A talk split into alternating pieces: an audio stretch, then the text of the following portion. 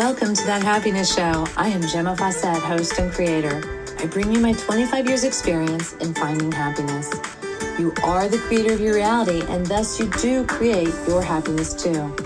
This is no longer about chasing the dream, but learning to stand in your power and receive.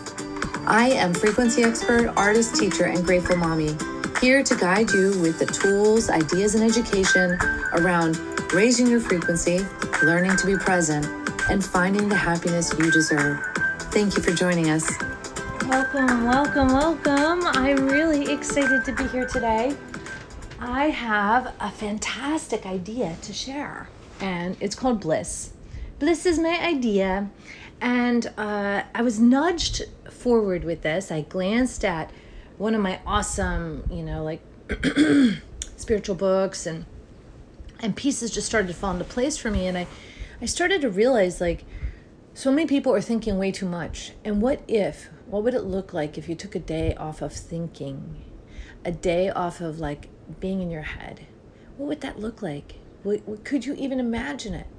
But let me just give you an idea because I love this. I love this. And this is the practice of mindfulness, of meditation. And this is what people are are longing for and you don't even know it. and it's the ability to tune out of the head and not be identifying with thoughts as identity, thoughts as who you are. So when I have the thought, I forgot something, um, rather than it being a thought like, ah, uh, this thing could be done now. It could have been done yesterday, but it could be done now. Rather than that, I judge myself, then I hold it against myself, and there's guilt and shame. and it's a recipe for manifesting from the wrong place. I mean, honestly. So if we if we like just took some time off of thinking, maybe you've tried meditation, it doesn't work. I'm not as far as the word goes, it's like praying. As far as the word goes, it's not it's it's not a good word for me it's not a word that resonates for me. However, not thinking, that totally resonates. that that is my go-to. Like stop thinking. Thinking is what gets you in trouble. Thinking has its place. It is a tool. It's not meant to drive the car. And yet everyone is letting their minds drive the car.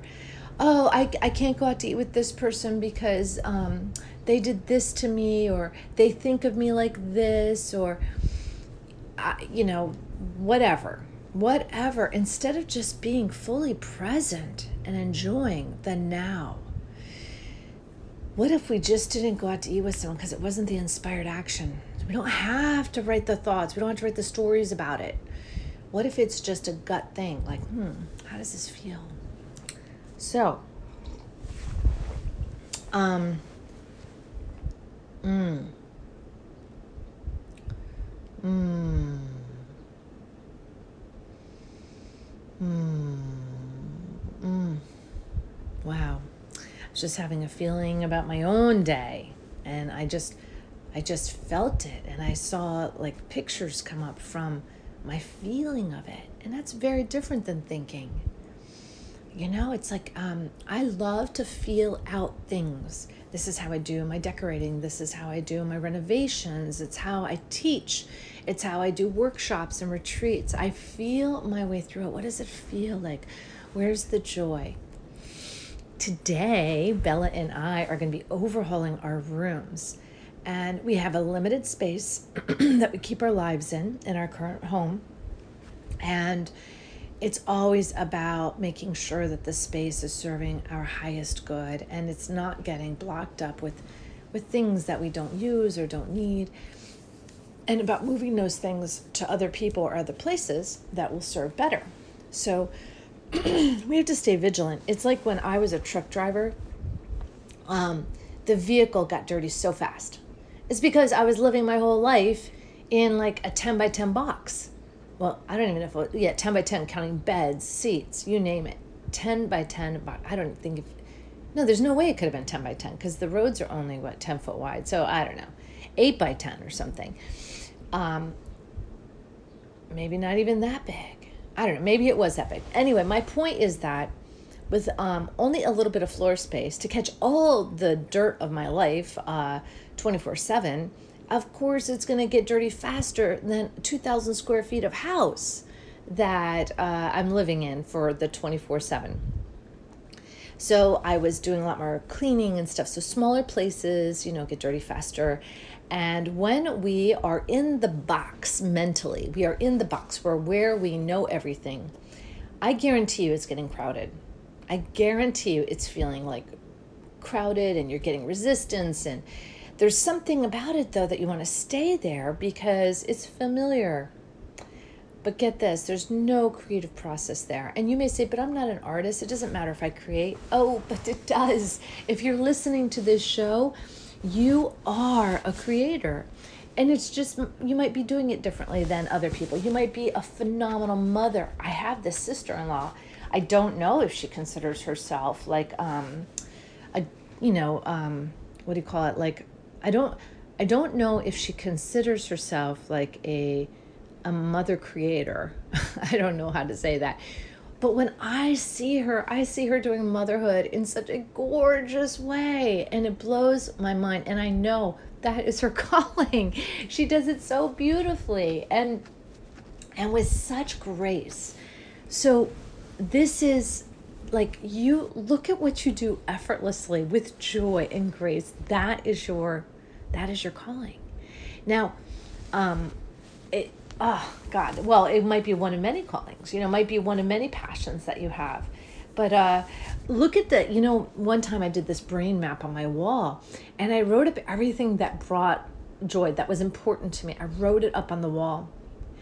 And being able to get it out of my head out of the box so to speak and get it up on the wall it gave me a different perspective. And when i stood back and looked at it and the center was me i had I put the word me in a circle. And from there, I drew these lines out. And these lines became different categories of passion in my life. You know, one of them might have been teaching, one of them might have been writing books.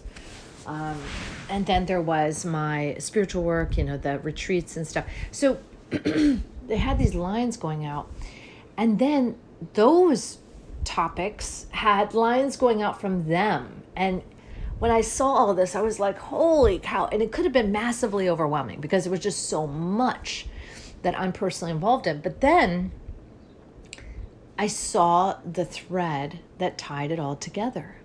And for me, it was it was frequency. It was the intuitive um, resonance, you know, the the knowing frequency, sharing frequency, raising frequency, that's what everything had in common.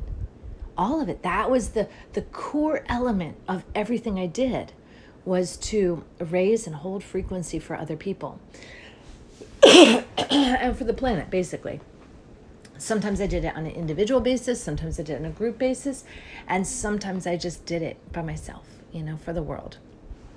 So it might be fun if today you sat down and you drew a circle that said me and from that circle, you put these lines out and put in there categories that you're passionate about. And I have a friend, and one of her categories might be adventure or it might be nature. And then from that category, there might be six more categories from that one dot. She can draw lines out. Now, for another friend, or maybe for my daughter Bella, one of her categories might be socialization she is at a point in her life and these these things may shift and they may not but for my daughter socialization is really important. Socialization getting together with her friends planning outings and god bless her you know like i think it's so amazing. Like i just played with my friends but bella's in a different place with it. It's like it's like it's a, a dance um like a she's constructing you know like a a script, a musical script, uh, weaving a blanket with it. You know, it's just amazing. So I love watching how she does that. In everything we do that we're passionate about will always be an aspect of us. It will always carry forward into the into the new.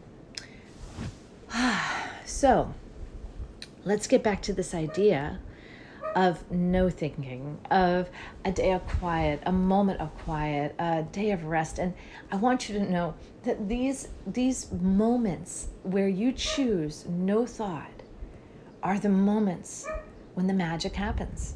It's when the great ideas float up like a bubble out of nowhere.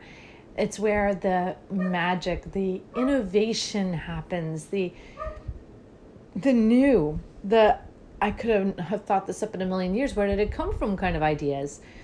It's taking everything that you've put on the table, your intention to do a retreat or to um, improve yourself or to travel. It's it's taking that intent. In my in mine, it's taking right now my intention to build a retreat center, and what it does is it gives you that space to just feel into many, many futures. And that's what's really cool. I love to quantum jump and feeling into a future and then being in that future is a quantum quantum leap. And so we can all do this and we do this through this no thinking quiet mind resonating with our creative co-creative process and allowing. And oh, this is making me so excited because this is something I I've touched on before. I know I have. I've shared this many times. But it's something you got to keep hearing until you're able to just relax into it and give it a try and say, okay, fine. You know, I don't see any benefit to this, but I'm just going to go lay down and no thought and just relax and just allow. You know, we can't have resistance to being outside the box or we will have resistance to all that is outside the box. So we want to just be in allow mode. We want to be in gratitude. Maybe you start your no thought process by by just having a mantra of gratitude. I'm so grateful for this moment. I'm grateful for this concept of no thinking. I'm grateful for the bed I'm lying on. I'm grateful for the air around me, the clean air. I'm grateful for all the passions I have. I'm grateful for the color in my life. I'm grateful for these beautiful walls around me. I'm grateful for the art. You know, just whatever. I'm grateful for the puppy laying down next to me. I mean, ah, Toulouse reminds me all the time how grateful I am because I can't look at him and think a negative thought. I just look at him and I want to love. I want to kiss. I want to snuggle. I want to I want to you know, caress him and, and watch how, you know, my hands just roll around his little neck and his head and his body and his tummy. And he responds in kind. He's like, more tummy, you know, like, get this side, you know, don't forget this. Anyway, it's ah, such a special, a special thing. So, ooh, I'm expecting Bell any moment. I think Toulouse is too. He's down there yipping away. This is new, having him yipping. I don't know what it is about, but he is talking. He doesn't normally talk this much. So, uh, let's see, back to the quiet. So, quieting the mind is a space to feel bliss. Because bliss is a space where you're in like unconditional gratitude and love, no judgment, no expectations is the ultimate appreciation of this moment by being without any story. And that is what I'd like you to take away from this day, like from this show today, is being without any story. Stop writing the stories of what other people think. Stop writing the stories based on past experience. Stop writing the story based on your childhood, based on your parents, based on the fear of the people around you.